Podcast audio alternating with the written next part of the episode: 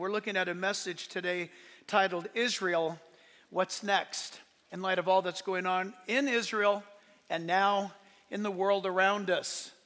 I'm going to ask you to take a lot of notes today. I'm going to ask you to stay tuned, pay attention, write it all down, and be in prayer as this message comes to us today. Matthew chapter 23. I'll start in verse 37. And we'll segue right into chapter 24. And this is the famed Olivet Discourse that Jesus gave just prior to his ascension back to heaven. "O Jerusalem, Jerusalem, the one who kills the prophets and stones those who are sent to her. How often I wanted to gather your children together as a hen gathers her chicks under her wings, but you were not willing. For I say to you, you shall see me no more till you say, blessed is he who comes in the name of the Lord." Then Jesus went out and departed from the temple, and his disciples came up to show him the buildings of the temple.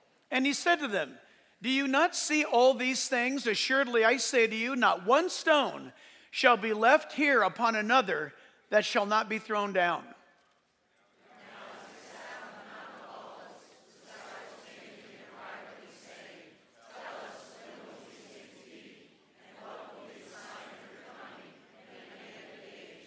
And Jesus answered and said to them, "Take heed that no one deceives you.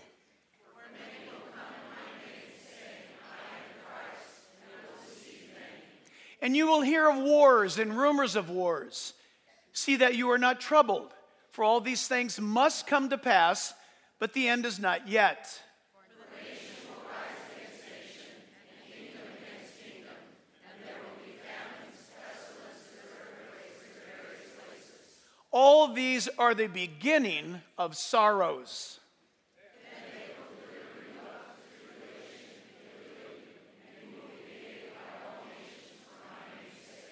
And then many will be offended and will betray one another and will hate one another.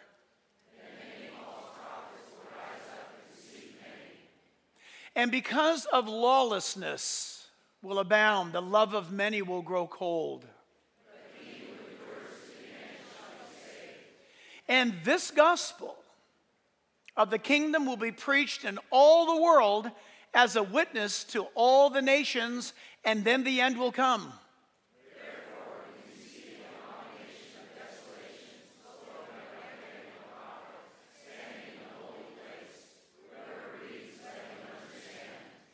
Then let those who are in Judea flee to the mountains.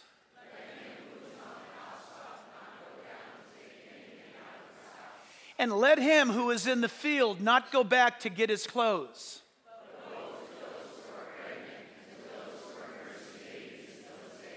And pray that your flight or escape may not be in the winter or on the Sabbath.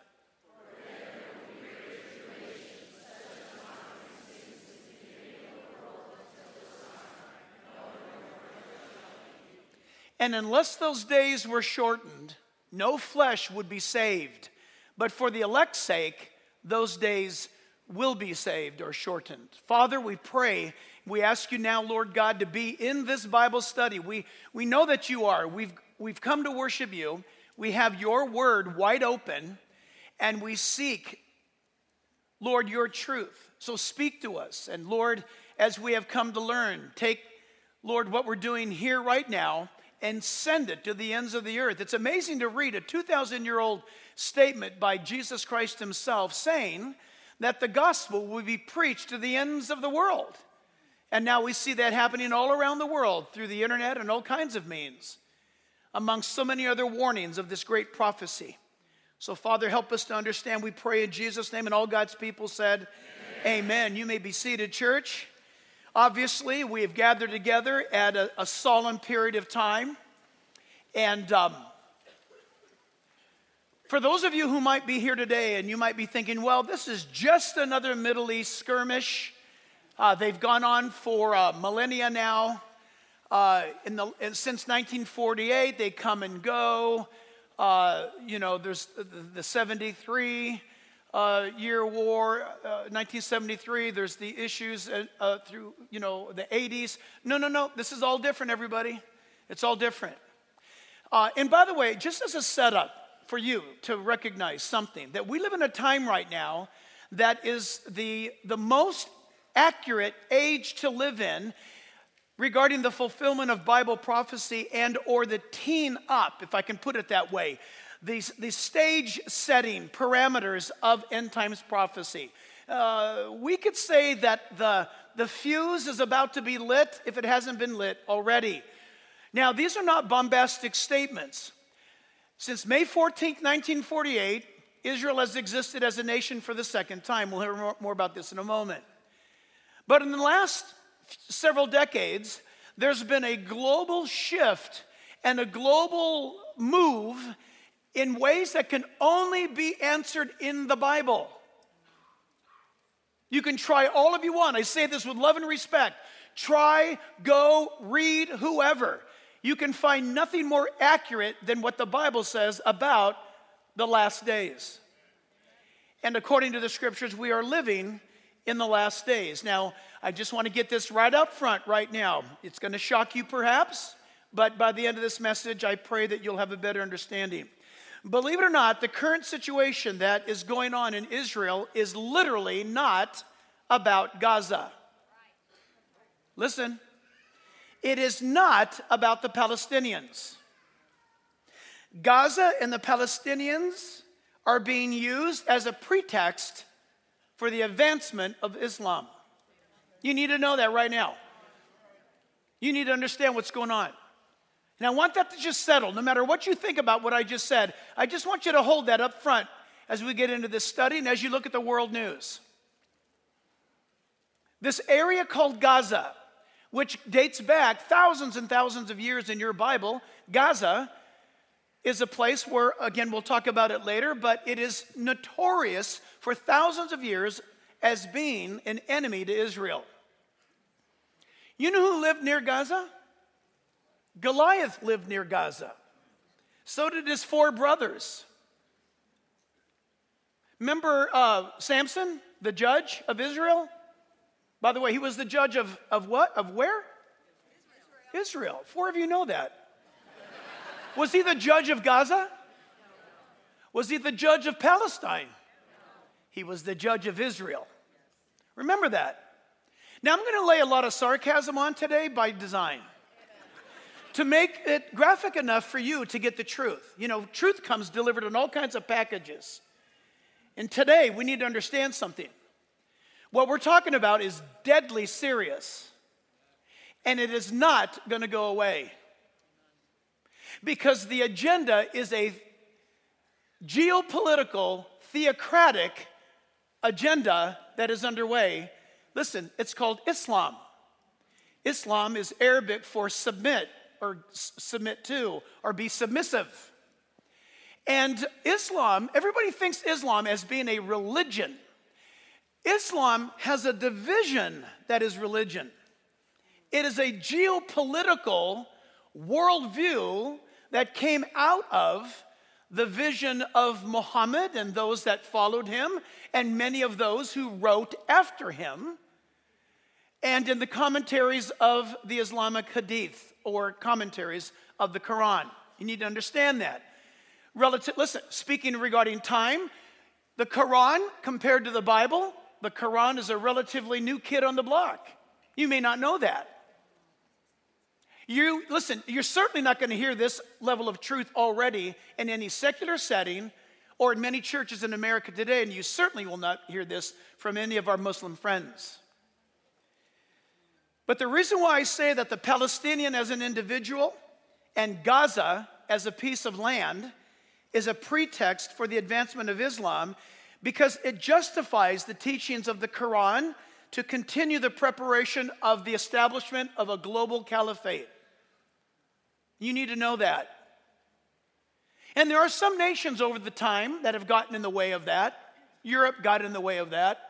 Spain got in the way of it. England got in the way of it. France, Austria, Poland,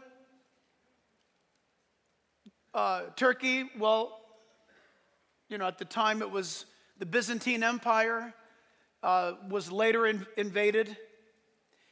But you need to remember that when we talk about Islam, the initial thought is to think about it being just this religion type thing that started there near Saudi Arabia, someplace today of the map. Well, then let me ask you this. Then what was it doing in Vienna, Austria, and in Paris, and in Cordoba, Spain, and Alhambra? I ask you that. Why were the Crusades ever conducted in the first place? Have you ever stopped to ask that question? Why on September 11, 1683, the King of Poland assembled the Christian forces in Europe to defeat the Islamic invasion in Vienna, Austria? Because there's a push to establish a global caliphate that has been an ongoing belief, just like you believe that Jesus Christ is Lord and Savior, just like you believe in the God of Abraham, Isaac, and Jacob. As passionate as you are about biblical truth, they are as passionate about Islamic teaching. Notice how I didn't say Islamic truth. Even Jesus himself warned that in the last days, that would include the 6th and 7th century, the era of the birth of Islam, that the Bible even forewarned that if an angel were to even appear from heaven and teach any other message, that which has been given to you in the Bible, let that angel be accursed. And what is Muhammad's report? That an angel from heaven came and told him a whole new gospel. And Christians in various parts of the world already had those scriptures to judge all that. But listen, in the West, we've become so comfortable and so ignorant of the truth and so distracted that we don't know these things. And that's a shame. I'm going to get some things up front before we get into the reasons why. The Bible tells us and warns us what is known as eschatology. It's a big word, big meaning. The Bible is the only eschatological book in the world that is accurate and that has the record that it has. Did you know that the Bible, when it comes to eschatological teaching, which is future teaching, Bible prophecy, the Quran fails, the Book of Mormon fails, Jehovah's Witnesses fail, the Tibetan Book of the Dead, the sages of ancient times past, all of the various religions of the world, they claim to have prophecies, but in reality, they never produce one. That's why, listen, I often get confused on an airplane flight or where I'm at in some country, because I'll be talking about the Jewish scriptures, for example, and on my ring in Hebrew, it says, your people, your God, my God. And so people will say, oh, are you Jewish? And I said, no, but the God I worship is Jewish. And you might say, well, what a thing to say. No, it's exactly the thing to say. If you understand the Bible. And today we're all about the Bible. And I hope tomorrow and forever we're only about the Bible. Can you just jot this down in your note-taking, please, regarding Israel and what's next? Israel now is fighting its greatest war since the Holocaust. There have been more Israelis murdered than any other time since the Holocaust. And what is spooling up now has involved these nations as of this hour. Number one, Iran, key player, jot it down, Iran. China, we'll talk about the connection. Russia, no surprise to the Bible student of the book of Ezekiel. Turkey, or in your Old Testament, Turkey is referred to as Togomar. Syria, Lebanon. Believe it or not, North Korea is involved. Tragically now, with the breakup of this current government's policies of the United States, Saudi Arabia has basically bailed out of the Abraham Accords and has sided with China regarding its condemnation of Israel. This is a shocker, but don't worry it. According to the book of Ezekiel, Saudi Arabia will have a turn of thought, because in the book of Ezekiel, they will become an ally to Israel in that future battle. So we'll keep an eye on that.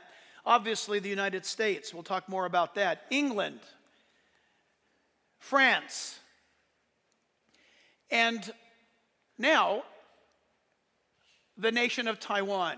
These nations that I've just mentioned are either directly involved or in support of or falling victim to the nations I've just mentioned to you right now.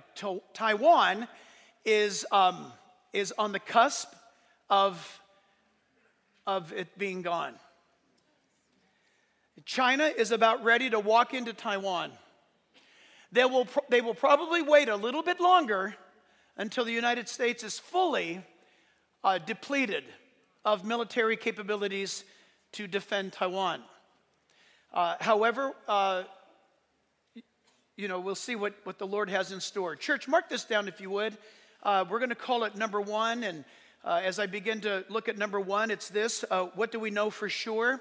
I will both give scripture and I will give commentary. This is what we know for sure, is that what is going on right now in Israel was inevitable. Because of the Islamic doctrine that you've been hearing for years, but you didn't pay attention to it, and it predominantly came out of Iran that fueled its proxies, such as ISIS, Hezbollah in the north in Lebanon, and in some degree Hamas in the south. Among other terrorist groups, they had a chant, "Death to America and death to Israel." They've been chanting this since I've been a kid. And one of those things is that we are not going to stop until Israel is driven into the Mediterranean and there's no Jews alive. I'm not making this up, ladies and gentlemen. You just don't want to hear it. It is their agenda, and it's published. It's preached in mosques around the world on Fridays. We don't want to know that as Westerners. Mikhail Gorbachev said before the Soviet Union fell, Mikhail Gorbachev told the Supreme Soviet, he said, "We need to make sure and capitalize on this fact that the Americans do not want to know." We don't want to know stuff like this. We just want to have 2 days off. We want to go to Disneyland from time to time and pray that the Rams win a game. We're a people occupied with distractions. And the hour now is upon us that the distractions can no longer be part of our lives. So what do we know for sure? Well, number one is that Israel is mentioned in the Bible by the very mouth of God himself. Israel, the name, is not an invention. Genesis chapter 32, verse 28, Moses writes, "And he said, 'Your name shall no longer be called Jacob, but Israel. For you have struggled with God and with men and have prevailed.'" Genesis, the book of Genesis. In the first 5 books of the Hebrew Bible, Genesis, God says regarding Jacob, "I'm not going to call you Jacob anymore. I'm going to call you Israel." It's the first time it appears in the Bible. You mark that down. You remember that, everybody. The Bible is God's communication. It's God's megaphone. The Bible is God's message to mankind. It's validated. It's confirmed. The Bible's not going anywhere, friends. You can burn every Bible in the world. It doesn't change God's eternal truth. You can't stop the Bible. You can kill every Jew and every Christian and burn every Bible. It doesn't stop God's truth. God's truth's eternal, and he gave us his word in the Bible, and if you burn the Bible, it doesn't stop God's truth. He's going to do it anyway. The Bible says God is not a man that he should lie. Isn't that great? I love that. But God says, he invents the word Israel. Deuteronomy, are you ready? Write small. Deuteronomy chapter 4, verse 29. "And from there you will seek the Lord your God," he's speaking to Israel, "and you will find him if you seek him with all of your heart and with all of your soul." My Jewish friends, Gentiles, Muslims, why don't you decide today to seek God with all of your heart and with all of your soul? Because that's what God requires. When you are in distress and all these things come upon you in the last days, when you turn to the Lord your God and obey his voice, for the Lord your God is a merciful God. He will not forsake you, nor destroy you, nor forget the covenant of your fathers, which he swore to them. Did he ask them to swear to him? No. The God of the Bible swore to the fathers of the people of Israel, known as the Jew. And today I want to give you this warning before anybody tunes us off or turns us off or gets out and walks out and says, you know what, I'm a New Testament Christian. I live in the New Testament era. Listen, what in the world are you talking about? You have no New Testament promises without the God of the Old Testament keeping his promises. If he doesn't keep his promises to Israel, he cannot, will not, has no obligation to keep any promise to you. Remember, the Bible says that the Gentile has been grafted into his salvation. The Bible says don't boast against the root. Remember that. People are not going to, listen, I know people are going to call me and write me about this message. I'm not going to answer. Just listen to the message again. Just listen to it again and again and again. Isaiah 42, verse 9, behold, the former things have come to pass, says God. New things I declare, before they spring forth, I tell you of them. The God of the Bible knows the future in advance. Everything that's going on right now, yes, it's horrible to see what's happening. Let me be honest. I'm going to be very honest. It's horrible what's happening in Israel. It's horrible what's happening to children and women and soldiers and citizens and old ladies and old men. It's horrible. It's also horrible of what's happening to the people that are in Gaza. It's also, listen, there are Christians in Gaza.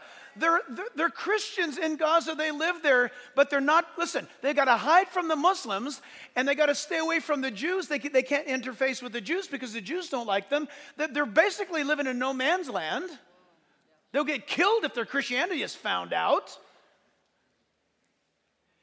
But know this, that in the whole mix, my heart goes out to everybody who is sincerely involved versus a perpetrator who's involved. There are those who are using the Palestinian people for their war effort. I do not have the time. I'm not going to do all your homework for you. It's too much. I'm not kidding. You should see the data I left back in that room right now. Maybe we'll publish it somehow, but I don't want to do all the work for you. I'm going to make a statement. You go see if it's true. The lieutenant commander of Hamas said, the Jews love life, and that's their weakness. They want to live. That makes them weak. We want to die. That makes us strong. That's why when we use our women and children in battle, they are the heroes who die before us. Who thinks like that? Demons. Devilish doctrines. Does not the Bible say that in the last days, doctrines of demons and evil spirits of teaching will permeate the world? We read a moment ago that Jesus said, watch out, because there's going to be false teachers in the last days. What kind of a mindset hides behind women and children to execute their war?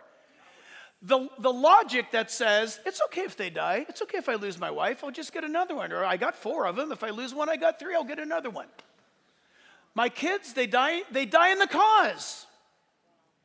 They're not casualties of war. They're actually believed to be warriors, says the lieutenant commander of Hamas this week. I'm very grateful to Ben Shapiro. Ben Shapiro, I'm sure he doesn't watch these programs. But I'm grateful to Ben Shapiro, who this week had translated from Arabic into English many of these statements by Hamas military leaders and imams. And you ought to go back to Ben Shapiro's podcast and just let those speak who are speaking and hear what they're saying. You don't want to hear this, people. You don't like it. But it's the truth. And we need to wake up. We need to wake up. Isaiah 66, verse 8. Who has heard such a thing? Who has seen such a thing? Shall the earth be made to give birth in one day? Or shall a nation be born in a day? For as soon as Zion was in labor, she gave birth to her children. You can write down, right next to Isaiah 66, verse 8, you can write down May 14th, 1948. There's no other nation, listen, skeptic, no other nation in the history of mankind that has had its rebirth in one day except Israel. no other nation. The moment May 48th, 1948 happened, May 14th, 1948 happened, the moment that happened, God's stopwatch started again. Right now, as Gentiles in this world, we're living on borrowed time. The Church of Jesus Christ in the earth, this is the first time in human history that Israel and the church have existed at the same time, which means God's about ready to go to work with Israel, if you know your Bible, and he's about ready to be done with the church on earth. It's a remarkable time you and I are living in, and we ought to be looking up as Jesus told us to be. Zechariah chapter 12. This is, by the way, if you don't know your Bible, this is all Old Testament prophets we're talking about here. These are the Hebrew prophets. Zechariah 12, verse 2 says, "Behold, I will make Jerusalem a cup of trembling unto all the people or nations round about." "When the nation shall be in siege, both against Judah and against Jerusalem. And in that day I will make Jerusalem a burdensome stone to all the nations. All that burden themselves with it shall be cut in pieces, though all the people or the nations of the earth be gathered together against it." Isn't that amazing, everybody? How many rivers does Jerusalem have flowing through it? Zero. Does Jerusalem have oil? None. Is there an airport in Jerusalem? Nope. Is it, you name it, it ain't got it. You know what? In fact, when it rains in Jerusalem, rocks grow. The Bible says the epicenter city of the world, I know it's hard for Americans to believe this, it's not Hollywood. It's not LA, it's not New York. It's Jerusalem. And these are, listen, Isaiah is nearly 3,000 years old from our day right here, right now. And the Bible says in the last days, Jerusalem's going to be the issue. My friends, it's not Gaza. It's not the Palestinian people. The target's Jerusalem. For a reason. For a reason. Mark that down in your mind when you watch the news and when you listen to people. I tell you what, God's my judge. This week watching the news, I've watched so much news, I mean, I'm just sick of it. But for you, I had to take the hit. Seriously. I just wanted to take a shower, take a bath. Sometimes I wanted to vomit because I don't watch Western news. I do not watch news in America. Well, a lot of the news I watch is unfiltered news from other countries. And I've seen the things uncensored. This stuff that people are talking about, oh, that never happened. Right. Yeah, I guess you're right.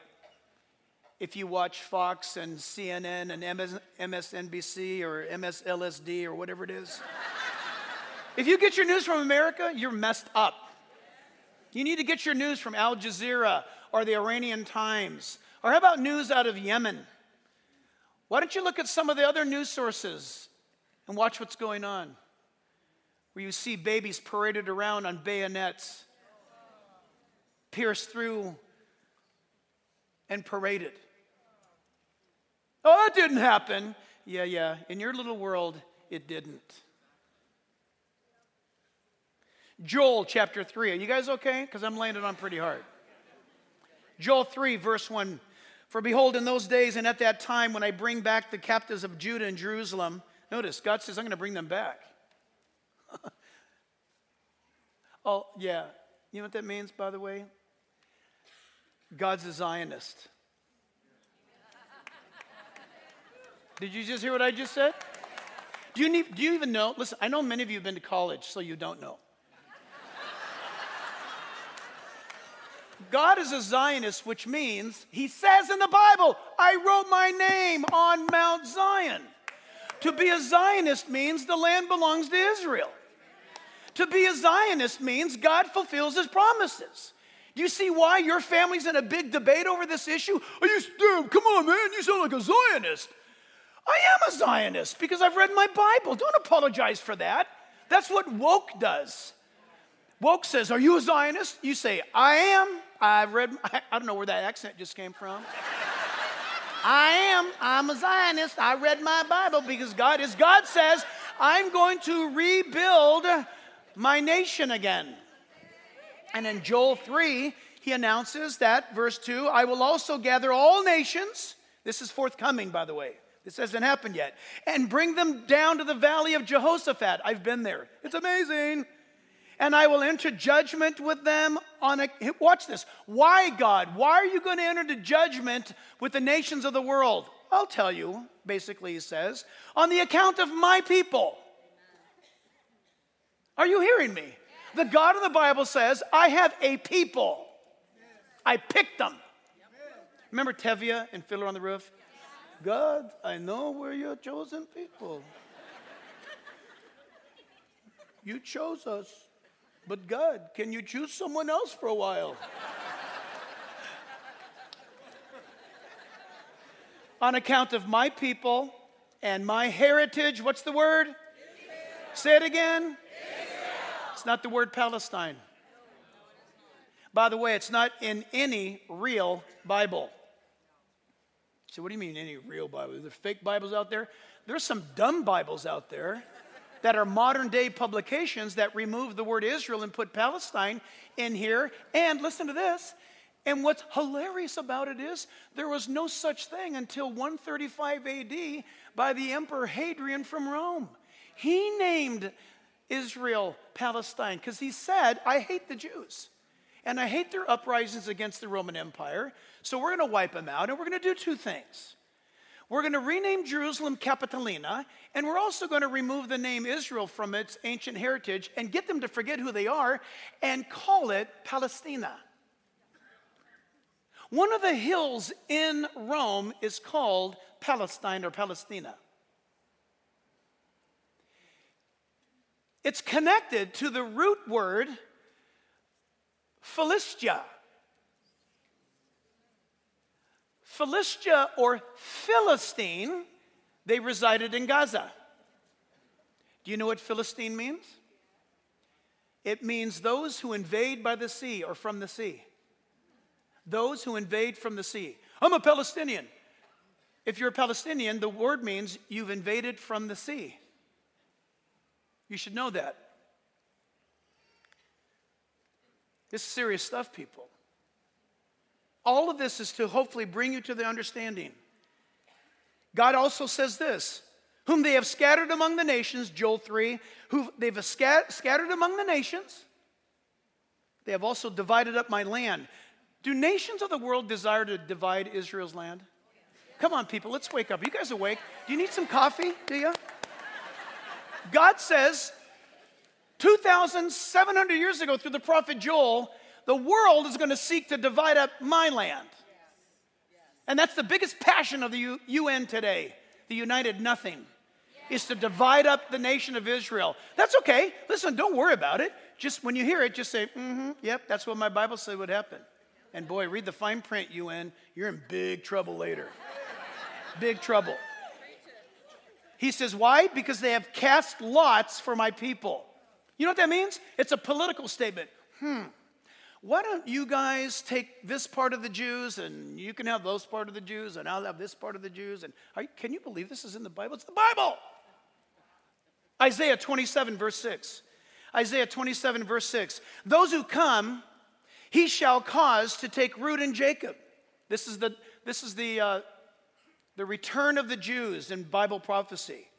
Now, you take that for granted because you live in the 21st century. You've already seen it happen. Israel shall blossom and bud and fill the face of the earth with fruit. You guys, Mark Twain passed through Israel and he said, this is the most worthless, treeless, godless landscape I've ever seen. Mark Twain. You go to Israel today, I could sneak a picture in Israel today and take a picture and show you, and you'd say, and I'd ask you, where's this picture taken? And you'd say, kind of maybe somewhere near Zephyr Cove up in Lake Tahoe, or maybe Chino Hills with the rolling hills and the oaks. No. What about those vineyards? Oh, that's Napa or France. No, that's the Upper Galilee region. It's a paradise today. Are you hearing me? Yes. It's a fact. I'm sorry if you don't like it, but facts, John Adams said facts are stubborn things. I like that. And by the way, Israel is responsible for filling Europe up with fruit. Isaiah 43, verse 3. Isaiah 43, verse 3 says, "For I am the Lord your God, the Holy One of Israel, your Savior. I gave Egypt for your ransom, Ethiopia and Sheba in your place. Since you were precious in my sight, you have been honored, and I have loved you. Therefore, I gave men for you and people for your life. Fear not, for I am with you. I will bring your descendants from the east and gather them from the west. I will say to the north, give them up, and to the south, do not keep them back. Bring my sons from afar and my daughters from the ends of the earth." See, God's a Zionist. It means he's going to build up his land of Zion. He's doing it. He's been doing it, and nothing's going to stop him from doing it.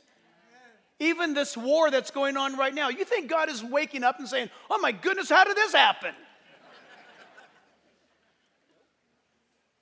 He knows everything. I understand the suffering is hard to handle, but we're not God. Amen. And by the way, let me say this. We've been created in the image of God. If we care about the suffering, he cares about it infinitely amount more. We just don't deal with it like he does. When he, listen, Abraham says in the end, Abraham said, "Shall not the Lord of all of the earth do well or do right or do what is right?" Amen. Right now, you and I want to call the shots. God says, "Sit down. I got this." Well, how can this be happening? He answers. In the book of Deuteronomy, he answers. In many other places, he answers. But don't worry. It's not over till it's over. And he's the one that determines that. God is in control of time. And Jesus said there'll be wars and rumors of wars. Boy, does that not describe this moment we're in? When's the last time, by the way, you heard Ukraine? Vladimir Zelensky, did you see him yesterday? He's crying, "The world has forgotten us." That means he's down to like his last $1 billion. I mean, not Ukraine, I mean him personally. I'm sorry, am I? No, I'm not sorry. I'm not sorry. I'm not sorry.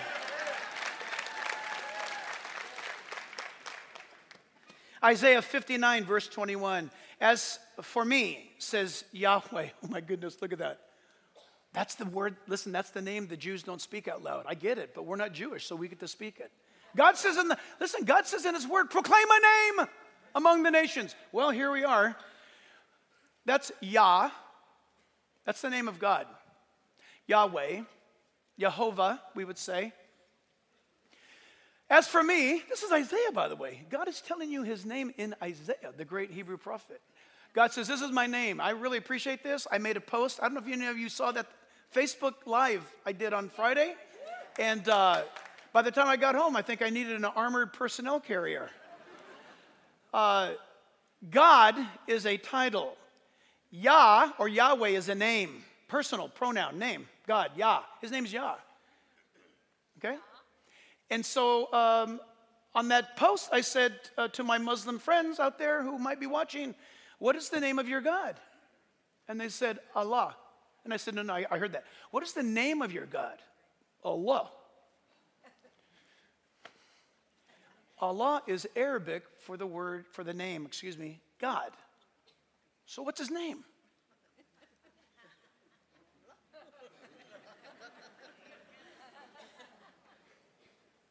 Nobody knows his name.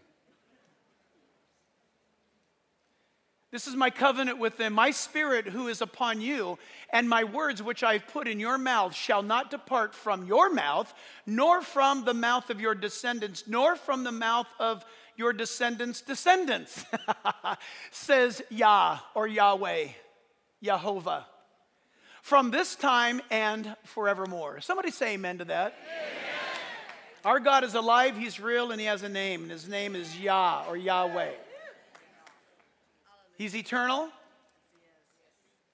He has called Israel to be his mouthpiece. Israel, the Bible even prophesied this, that when their Messiah would come, they would reject him. Listen, be careful though. For the last 2,000 years, the gospel has gone to the ends of the earth. When God's word says reject, Jesus rides into Jerusalem and weeps and says, "Oh, Jerusalem, Jerusalem, if you had only recognized this your day, but you would not." He said, "You will not see me again until you say, 'Blessed is he who comes in the name of the Lord.'" Listen, he's about ready to pick it up once again with the nation of Israel. You ought to read the book of Revelation. It's all Jewish. It's all of this, is it not? 144,000 Jews. Palestinians? No. Gentiles? No. Jews will preach the gospel. The Bible says there'll be 12,000 of them from each tribe, all males, all virgins. They speak Hebrew. In your Bible, book of Revelation. You should know that. It's in the New. Listen, if you're Jewish and you read Genesis to Malachi and skip the entire New Testament and read Revelation, you'll totally get it. Because everything mentioned in the Old Testament is ended in the book of Revelation. God gives Moses a menorah. Listen, a menorah. You know how many lampstands a menorah has? In fact, if you leave this foyer today, you'll see an artifact. It's real. It's a real artifact. There's only 5 or 8 of those in the entire world right there. And we got one of them. What is it? It's a 7 lampstand menorah. It doesn't appear any other time in the Bible outside the 5 books of Moses. Doesn't appear any other time until when? The book of Revelation. Woo-hoo. Amazing. I took a vacation. I didn't talk for a week, and now I'm out of shape. I'm tired. It's amazing how when you don't use your diaphragm, you lose it really quick. So I'll try to find mine again. Where was I? What was the last thing? Yes. Okay, Psalm 30. Psalm 130, verse 7. Psalm 130, verse 7 says, "O Israel, hope in the Lord." There's his name again. "For with the Lord, his name, there is mercy, and with him is abundant redemption." Isn't that good news? This world's nuts, but God's good. "And he shall redeem Israel from all his iniquities." Isaiah 27:14, "And it shall come to pass in that day that the Lord will thresh from the channel of the river to the brook of Egypt, and you shall be gathered one by one, O you children of Israel." Point number 2, Israel, what's next? It's this. What is the origin of the land of Israel? What is the origin of the land of Israel? Hey guys, I gave you that video right at the end, right before I walked out. These poor guys, I torture our tech group. Can you guys play that video that was on either TikTok or Instagram? Listen carefully, everybody. Information on history. Israel has only been a state since 1948.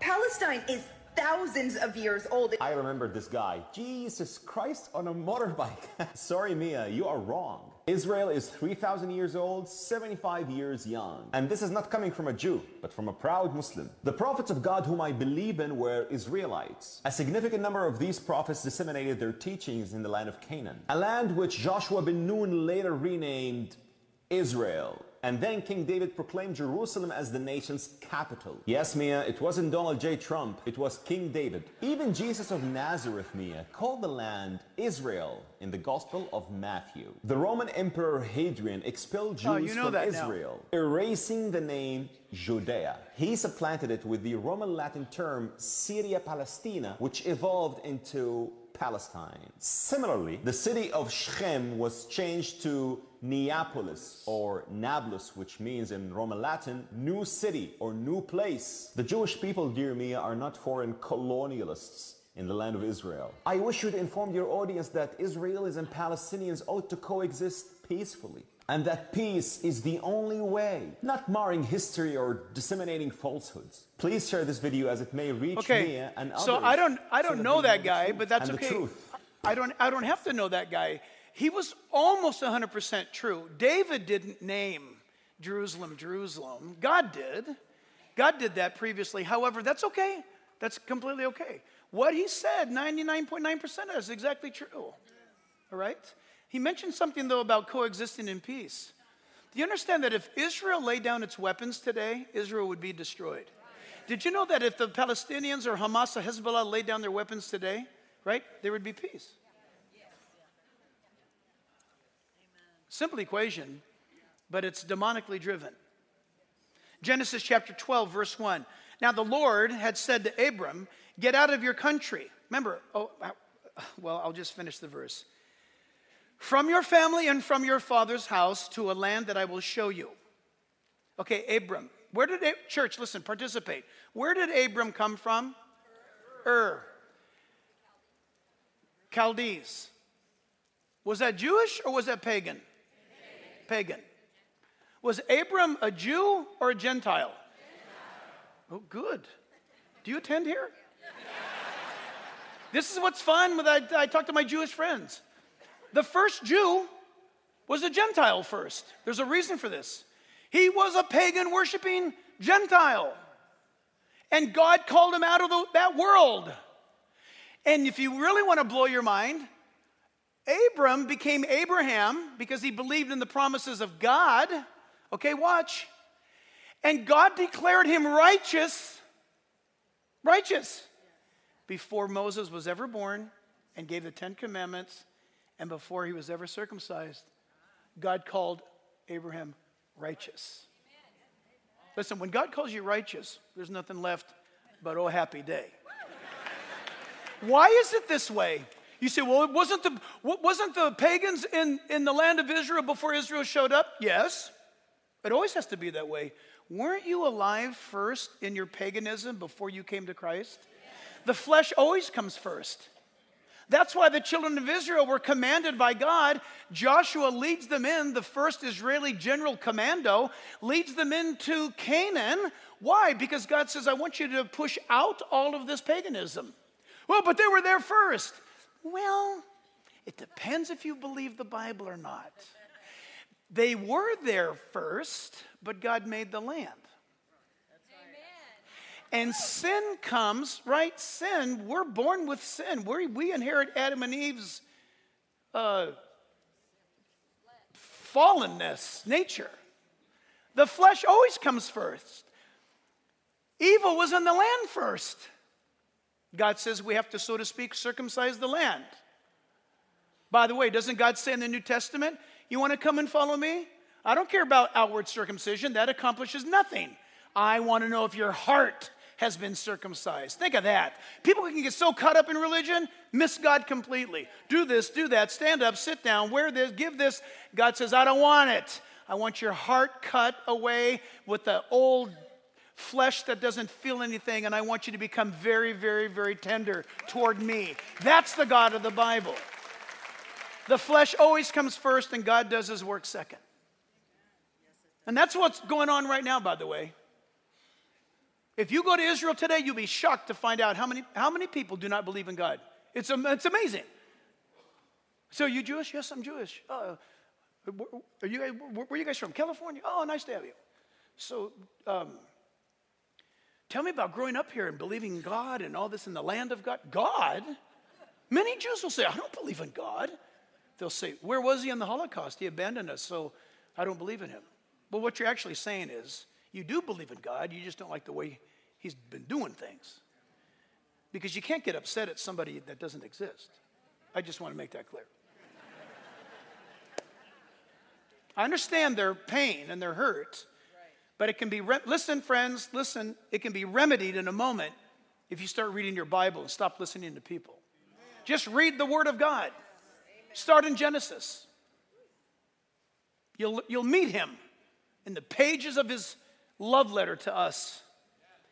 Genesis 12, verse 4. I'm asking God to stop the clock. They do it in the NFL. Can't we do it here? Call a timeout? Genesis 12, 4. So Abram departed as the Lord had commanded him, and Lot went with him. And Abram was 75 years old when he departed from Haran.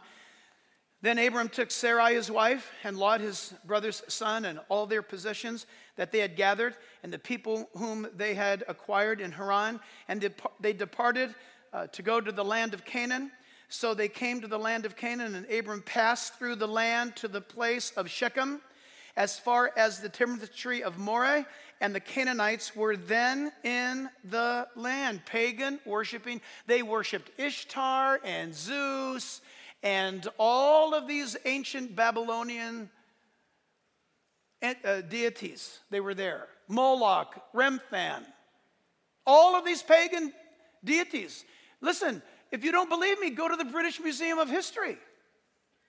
Or if you're in England, go to the Ashmolean Museum in Oxford University. What do you see? You see all of these pagan idols that are crafted and carved out, and then you see the museum's description. This is from the era of this BC period, and this artifact was found in Israel on such and such a date excavation.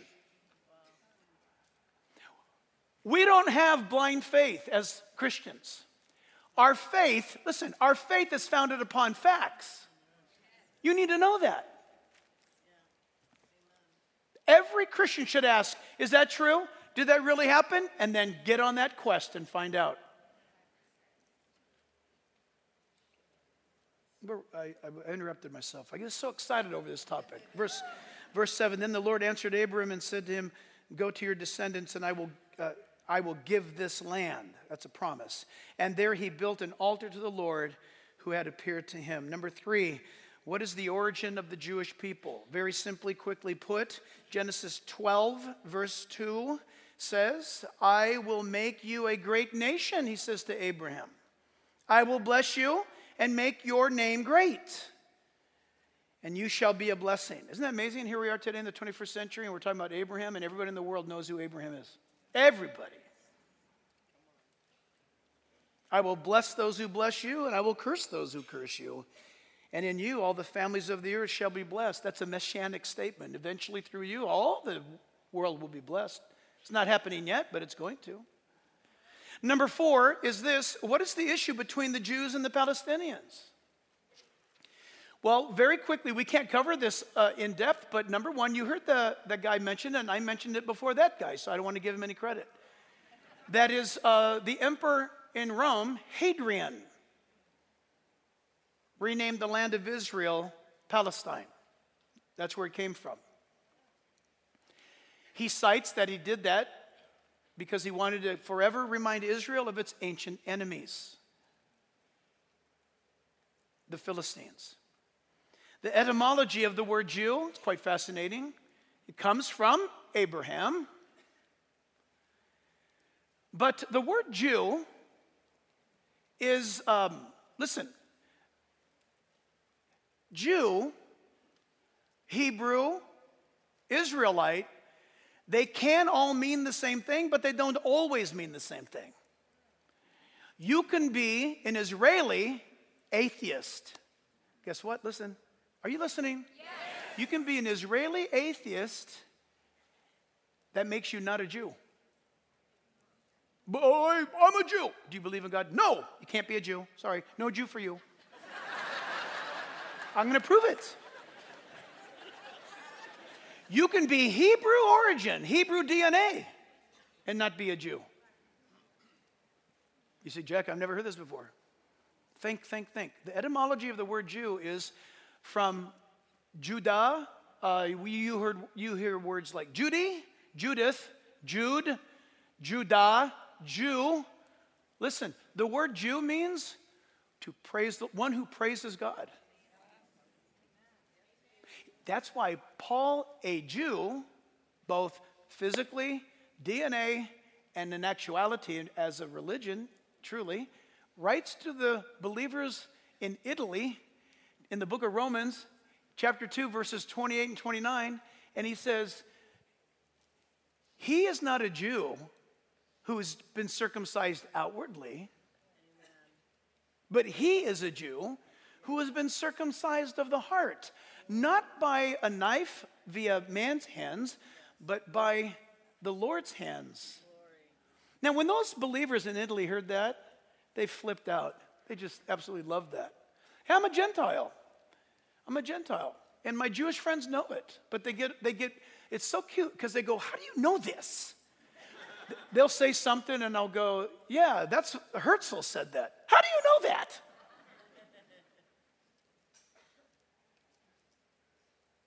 I thank God that the book of Isaiah says that God would graft in the Gentile to his great salvation. Wow.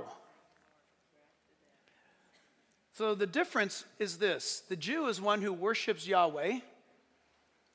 And I said a moment ago, kind of answered it already, but the word or the etymology to the word Palestine, Palestina, will eventually take you to Philistia, to Philistines, and it means invaders from the sea. People talk about the occupiers.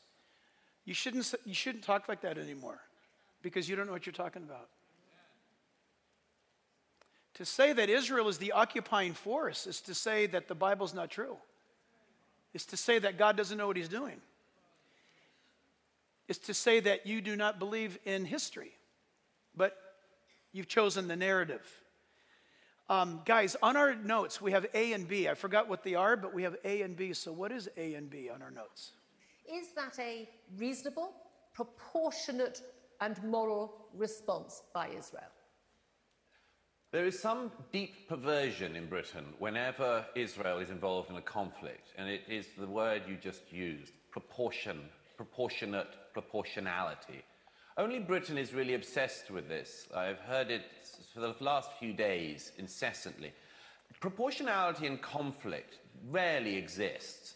But if we were to decide that we should have this fetish about proportionality, then that would mean that in retaliation for what Hamas did in Israel on Saturday, Israel should try to locate a music festival in Gaza, for instance, and good luck with that, should try to find a music festival in Gaza and rape precisely the number of women that Hamas raped on Saturday, kill precisely the number of young people that Hamas killed on Saturday.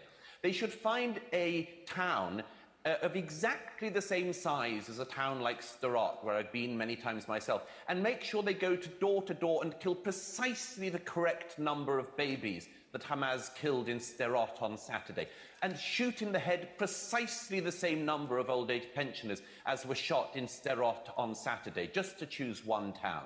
Proportionality in conflict is a joke, and it's a very strange British concept which we've had, that only the Israelis in a conflict, when they are attacked, are expected to have precisely the proportionate response.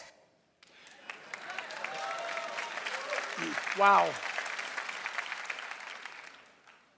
When somebody invades your home at 2 a.m. to rape your children and to rape your wife and to decapitate your head, you don't talk about, well, you know, how are you planning on doing this?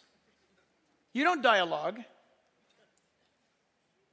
What you hope is that you've got something stronger than he does to stop him from raping your children and your wife. It is not Christian to stand there and say, well, you know what? I guess I'll turn the other cheek while you rape my wife and kids. That is sick, that is derelict, and that's not taught in Scripture. When the Bible says we are to provide for our families, if we don't, it's worse than being an unbeliever. It means everything. Love, compassion, care, protection, food, roof. And if somebody seeks to destroy you, there is no Christianity of being passive. When somebody insults you, that's what it means about turning the other cheek. If somebody insults you, turn to them. Jesus said, the other cheek, let them insult you as well. If they smack you in the cheek with an insult, turn the other cheek. Don't worry about your reputation. Amen. God says, I got your reputation. That's right. To think otherwise is to say that soldiers that God leads into battle, David included, were all wrong. The Bible says in the Ten Commandments, thou shalt not murder. Read it carefully. The Hebrew word kill is not there. It's murder. God sanctions war because God knows until the Prince of Peace returns, there's going to be wars. Does that make some sense? Yes. When you talk about, well, you know, wait a minute, Israel needs to kind of tone it down and be proportional. No. Who says such things? Those who are on the other side. Notice that when the bad guys are advancing, it's full-blown, we're going to drive into the sea, we're going to kill you, we're going to destroy you. And then when you start losing, you yell for a ceasefire. I think that's called hudna.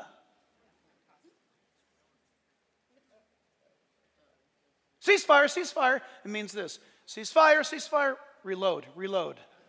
Ceasefire, ceasefire. Quick, hurry, reload, reload. Come on. Yeah. Come on. That's right. Look, war is tragic and it's horrible. Jesus said that they're going to come. And this was not the last one. But people, we need to have our faith in the Lord, very, very much so. Number 5 is this. Oh, there's another clip of something. I don't know. I forgot what it is. I'm joined now by Musab Hassan Youssef. He's the author of Son of Hamas, and he joins us live. You know, your father was a founding member of Hamas, and you were groomed to take a leadership position. Eventually, you converted to Christianity, rejected their political and military objectives. Why did you do that? Well, for the simple reasons that we see right now in Gaza, that Hamas does not care about the lives of Palestinians, does not care about the lives of Israelis or Americans. Mm-hmm. They don't care about their own lives. They consider dying for the sake of their ideology a way of worship. Mm-hmm. And how can you continue in that society? Okay. I'll ask you the same question I asked my last guest. Can you coexist with someone whose mission is your destruction? Well, Hamas is not seeking coexistence and compromise. Hamas is seeking conquest and taking over. And by the way, Israel, the destruction of the state of Israel is not Hamas' final destination. Mm-hmm. Hamas' final destination is building the Islamic Khilafah, which means an Islamic state on the rubble of every other civilization. Mm-hmm. These are the ultimate goals of the movement. Musab, you say in your book that Hamas targets civilians as a tool of war. Tell us about the Hamas that you know from growing up in the West Bank. Well, in the mosques, Hamas taught us that without shedding innocent blood for the sake of the ideology, we wouldn't be able to build an Islamic state. They were preparing us from the age as young as 5 years old. This is the ideology that Hamas was feeding us. And honestly, it's impossible almost for anybody to break through and see the truth of and real face of Hamas and be able to leave at some point. As you see in my case, I had to lose everything just to say no to Hamas. And today when I look at the children of Gaza, and I know what they are fed, I know that they have no choice. Yeah. Musab, thank you. That's powerful, huh? Did you hear that? Were you able to hear that? Very, very powerful. Number 5, real quick. Why is the existence of Israel and the Jews such a big deal? It's interesting to me that the first 24 hours of the attack of Israel, when live stream and many other things went out, almost the entire world sentiment was for Israel. And then as communities began to have Palestinian protests, people's comments began to change. So it seems to me that we are now more prone to bend with what's trending in the wind for fear.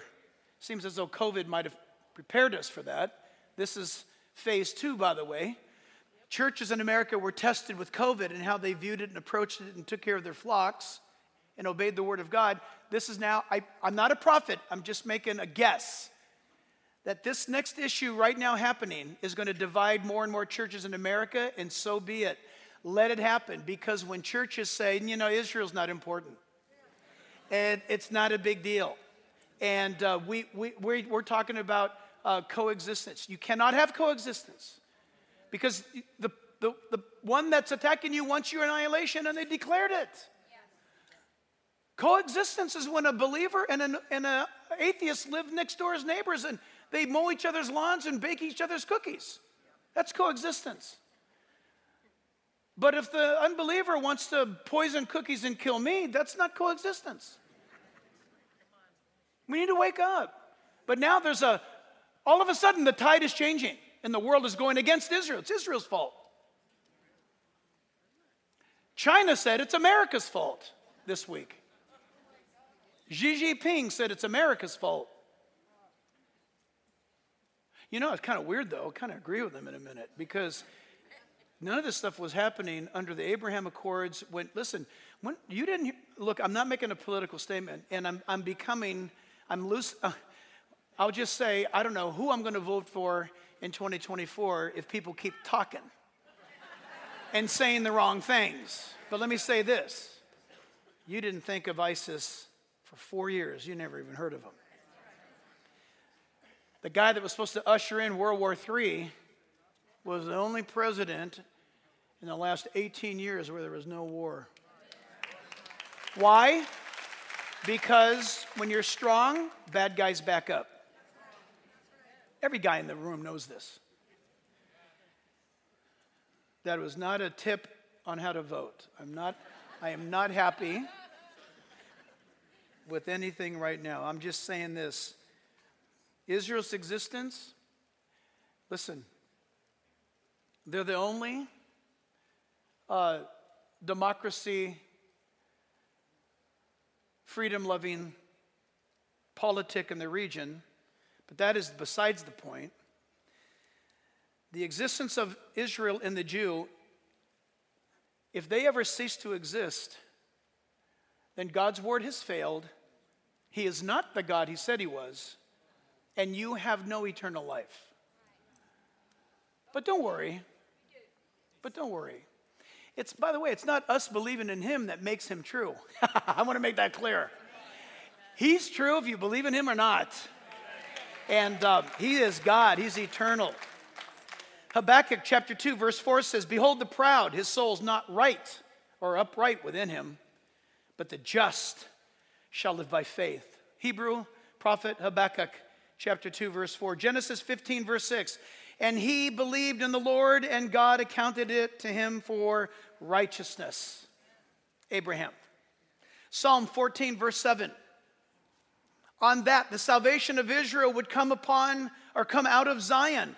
When the Lord brings back the captivity of his people, let Jacob rejoice and Israel be glad." Israel, God is your Messiah. God is your salvation. By the way, that's true for everybody.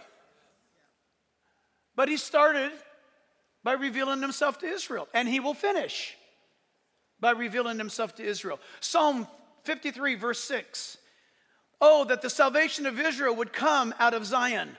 When God brings back the captivity of his people, let Jacob rejoice and Israel be glad." Sounds very much like Psalm 14. Genesis 22, 18. "In your seed, descendants, all the nations of the earth shall be blessed because you have obeyed my voice." Psalm 22, verse 27. "All the ends of the world shall remember and turn to the Lord." That is interesting. All the ends of the world. That's non-Jews. "Shall remember and turn to the Lord, and all the families of the nations shall worship before me," before you, the Lord. Isaiah 49, verse 6. You guys okay? I'm going fast. Okay, we're still ahead of time. So I saw people looking at the clock. We're ahead of normal time. Okay?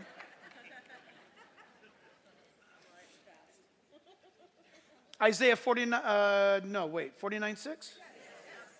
"Indeed," he says, It is too small a thing that you should be my servant, to raise up the tribes of Jacob, and to restore the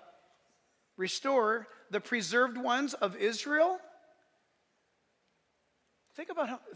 Go after service today and find how many times Israel appears in your Bible or Palestine.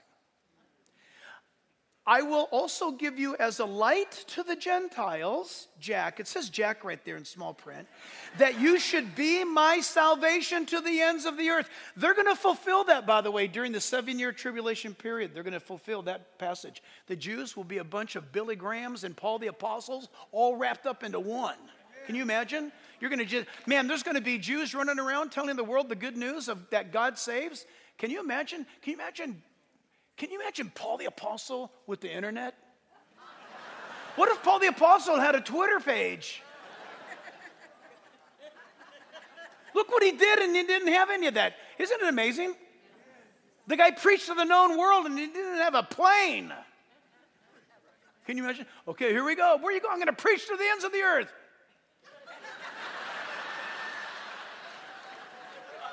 But that's what he did. Jesus never traveled more than 200 miles. Paul the Apostle, I forget the number, but it's in the thousands and thousands of miles. 2,000 years ago. Daniel 7, verse 14. Then to him was given dominion. This is of the Messiah. And glory and a kingdom that all peoples, nations, and languages should serve him. This is what's coming, people, in the future. His dominion is an everlasting dominion, which shall never pass away, and his kingdom, the one which shall never be destroyed. That's the team I'm playing for. Isaiah 60. Isaiah 60. Arise, shine, for your light has come, and the glory of the Lord is risen upon you. For behold, the darkness shall cover the earth, and deep darkness the people. But the Lord will arise over you, and his glory will be seen upon you. The Gentiles shall come to your light. He's speaking about Israel. And kings to the brightness of your rising. God is doing a work. I know it looks horrible right now. And according to the Bible, according to the scriptures, there's terrible days ahead. But Israel will never cease to exist. God says so. And eventually, he will establish his throne from Jerusalem, from the throne of David, the Bible says. Amos, these are all Hebrew prophets. Amos 9, verse 14. I will bring back the captives of my people Israel. They shall build the waste cities and inhabit them. They shall plant vineyards and drink wine from them. They shall also make gardens and eat fruit from them. I will plant them in their land, and no longer shall they be pulled up from the land I have given them, says the Lord your God. Amos 9:15 says, no matter what's going on in Israel, no matter how many people die, Israel will never again cease to be Israel. It may be brought under great attack, but it's never going to go away. Never. And Islam's got a huge disappointment coming. No, I'm not being funny. I believe God's going to use that to open up the eyes of Muslims. By the way, right now, listen, I've been on the phone all week. I've been talking to people in Israel. Listen, there are so many people, so many Jews that are talking now to their believing Jewish friends and family saying, tell us about Bible prophecy. Tell us about Yeshua. Tell us again. Jews are coming to Christ. Listen, Islam, I know it doesn't feel like it. Islam is losing converts. More Muslims are coming to Christ than any other time in history. If you missed a couple weeks ago when the expert Jay Smith was here, you must see that sermon that was delivered in this pulpit. He's the greatest living expert on Islamic doctrine. He's a Christian apologist, and you must hear that message. You've got to hear it. Remarkable. God has a name. Yah is his name. Yahweh, salvation. And he says, I will not turn anyone away who comes to me. Amen. I'll do this fast. Number 7 is, 6. 6. Where's God in all these things? Psalm 2, verse 1. Why do the nations rage and the people plot a vain thing? The kings of the earth set themselves and the rulers take counsel together. That's called the UN. I mean, you think about it. See, Jack, how can you say that? It's so easy. Since the creation of the United Nations, no other nation has been condemned and rebuked and have official documents filed against them, legal documents. But Israel, 104 times. The closest nation that comes to that, I think it's Syria at 37. China, 0. I'm not kidding. Go look it up. That's on the Encyclopedia Britannica. Go look. Why is the United Nations always condemning Israel? That's why. They're called the UN, stands for United Nothing. Or the unnecessary. But don't worry, you pay for 75% of the whole thing.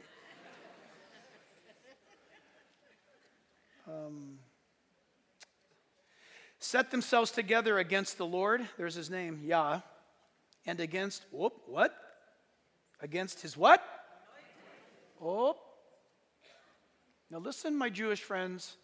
We got a problem now. This is King David talking to us.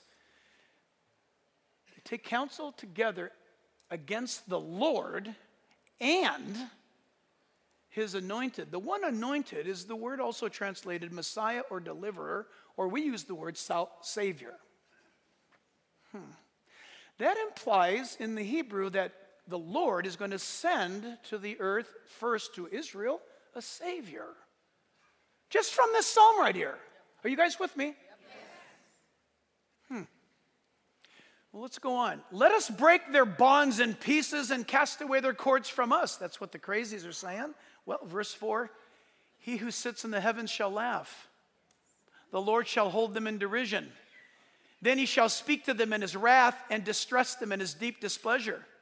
Yet I have set my king on my holy hill of Zion. I will declare the decree. The Lord has said to me. Okay, stop. The Lord is the same one that's in verse 2. And the me is the same one that is the anointed. Y'all get that?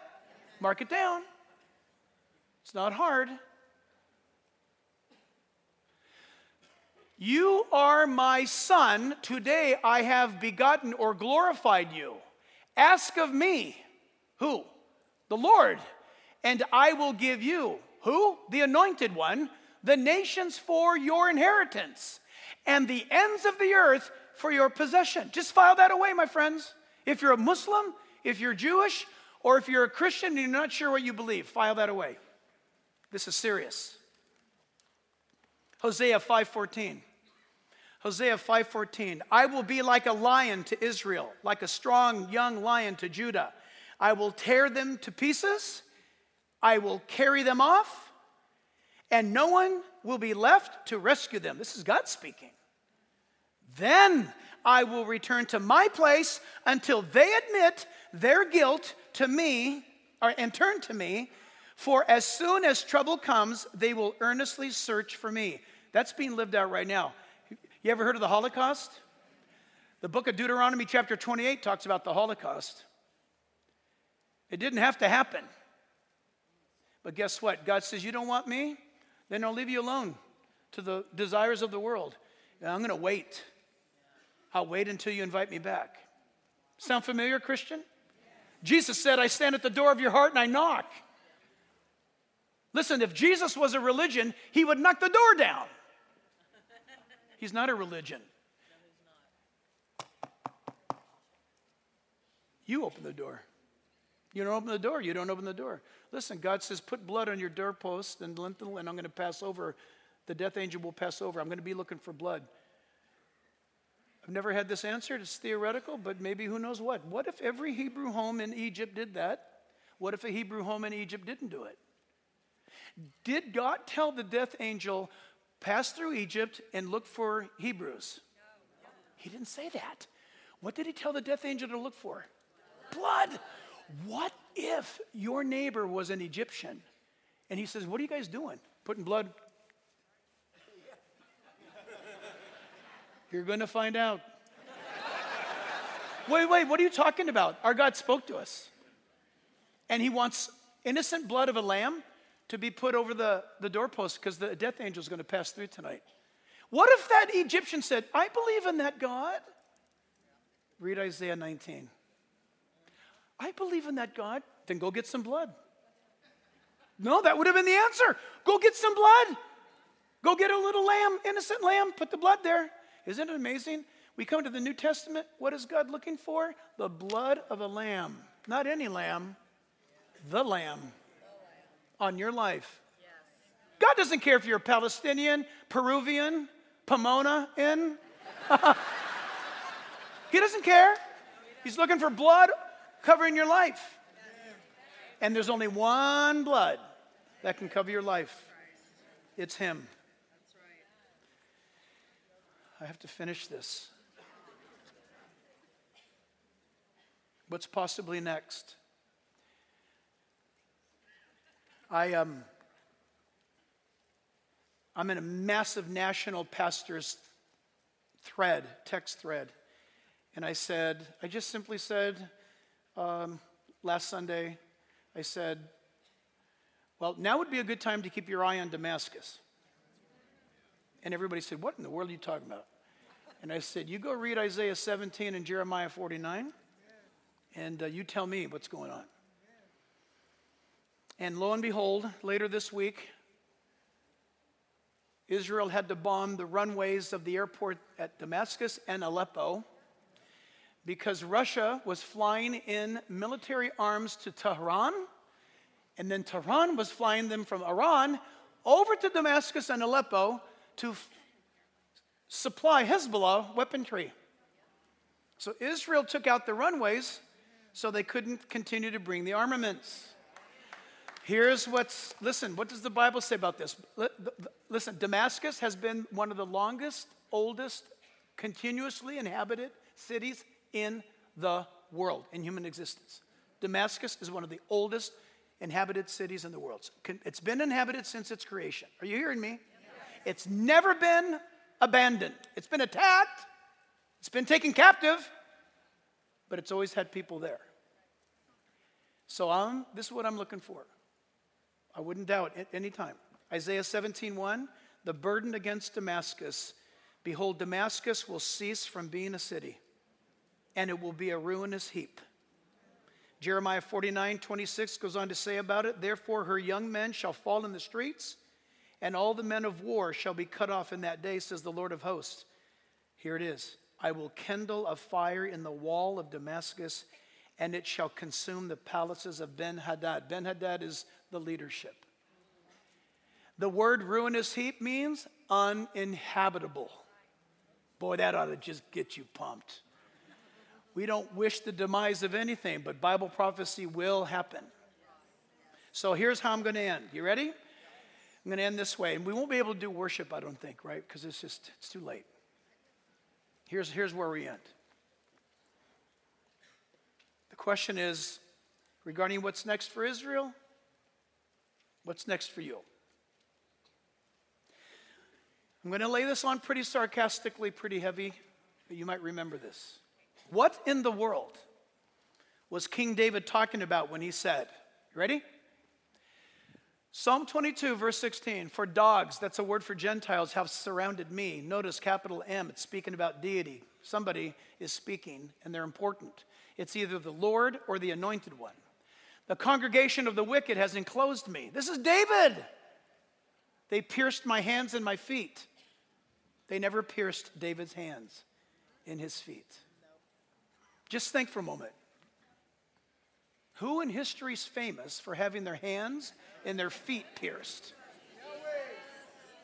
What in the world was the prophet Isaiah talking about when he said, Isaiah 7:14, therefore the Lord himself will give you a sign. Behold, the virgin shall conceive and bear a son, and you shall call his name Emmanuel. You know what Emmanuel means? God is among us. Isaiah 9, verse 6. For unto us a child is born. Who cares? Babies are born all the time. Unto us a son is given. Wait, what are we talking about? Somebody donated a son. What do you mean? Well, let's find out. And the government will be upon his shoulder.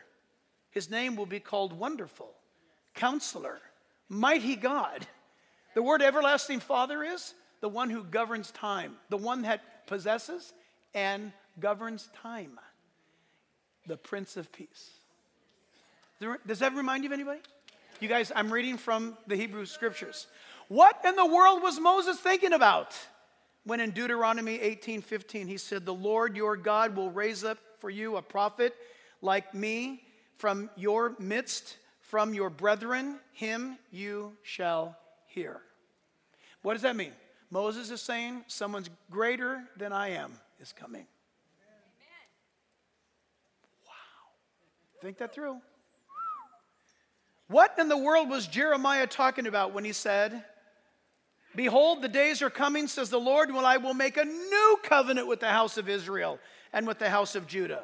Not according to the covenant that I made with their fathers in the day that I took them out of the land to lead them out of the land of Egypt, my covenant which they broke, though I was a husband to them, says the Lord, Verse 33, but this is the covenant that I will make with the house of Israel after those days, says the Lord. I will put my law in their minds and write it on their hearts, and I will be their God, and they shall be my people. No more shall every man teach his neighbor, but every man his brother, saying, know the Lord, for they shall know me, from the least of them to the greatest of them, says the Lord, for I will forgive their iniquity and their sin I will remember no more. Thus says the Lord, who gives the sun for light by day, the ordinance of the moon and the stars for the light by night, who distributes the sea and its waves roaring. The Lord of hosts is his name. If those ordinances depart from me, says the Lord, then the seed of Israel shall also cease from being a nation before me forever. In other words, it ain't going to happen. Amen. What in the world was Zechariah talking about? In 9, verse 9. Rejoice greatly, O daughter of Zion. Shout, O daughters of Jerusalem. Behold, your king is coming to you. He is just, having salvation, lowly or humble, and riding on a donkey, a colt, a foal of a donkey. What happened? What happened on Palm Sunday? Yep. Exactly that. Exactly. Yep. What in the world was Micah, the prophet, talking about in Micah 5, verse 2? But you, O Bethlehem, Ephrathah, which is genius. There were two Bethlehems at the time of Christ's birth. Two different counties. Same name, two different counties. You know, like we have Paris, and then there's Paris. Notice your Bible says Ephrathah. That means the one that is near Jerusalem.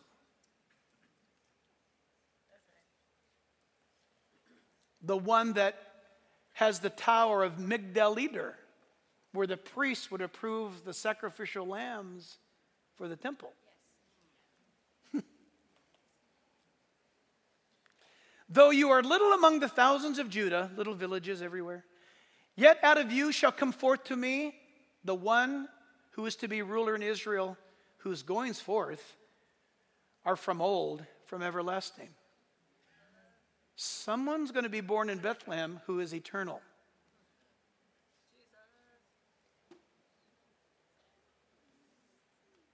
And here's where we end. Proverbs 30, verse 4, Solomon. Who has ascended into heaven or descended? Who has gathered the wind in his fist? Who has bound the waters in a garment? And who has established all the ends of the earth? What is his name? His name is Yah. You know that by now. What is his son's name, if you know? I call this the everlasting Jew stopper. No, listen, I've used this on all of my Jewish friends. Some of the friends, you know, they're famous. I've used this verse to them, and they go, let me check it in the Hebrew. Go right ahead. They go in the Hebrew. One guy, I was on a bus in Jerusalem. This guy goes to me, it's stronger in the Hebrew. The English is weak. Can you believe that? Every Jew I know, I always say, hey, read Proverbs 30, verse 4, and tell me what you think. Go ask your rabbi that one. Not one has ever come back to me yet. What is my name? It's Yahweh, Yehovah. We already know this. And then he turns right around and says, can you tell me my son's name? It's the same one that's in Psalm 2, Isaiah 7, Isaiah 9. On and on we go. He who watches over Israel neither slumbers nor sleeps.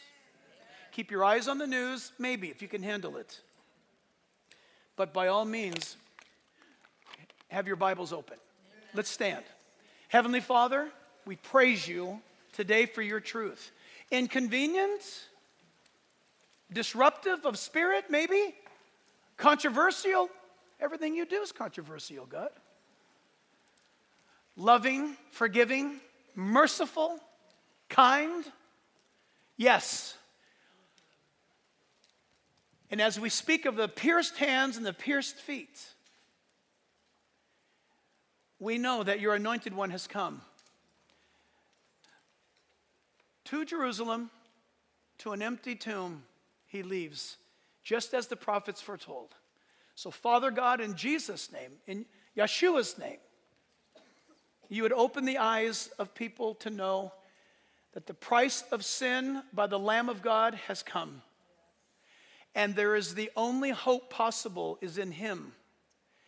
And you are soon about to deal with Israel in its reawakening, and the gathering of the Jew will come soon.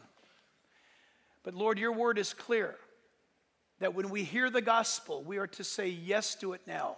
The ancient promise of eternal life. For the just shall live by faith. In Jesus' name, and all God's people said, amen.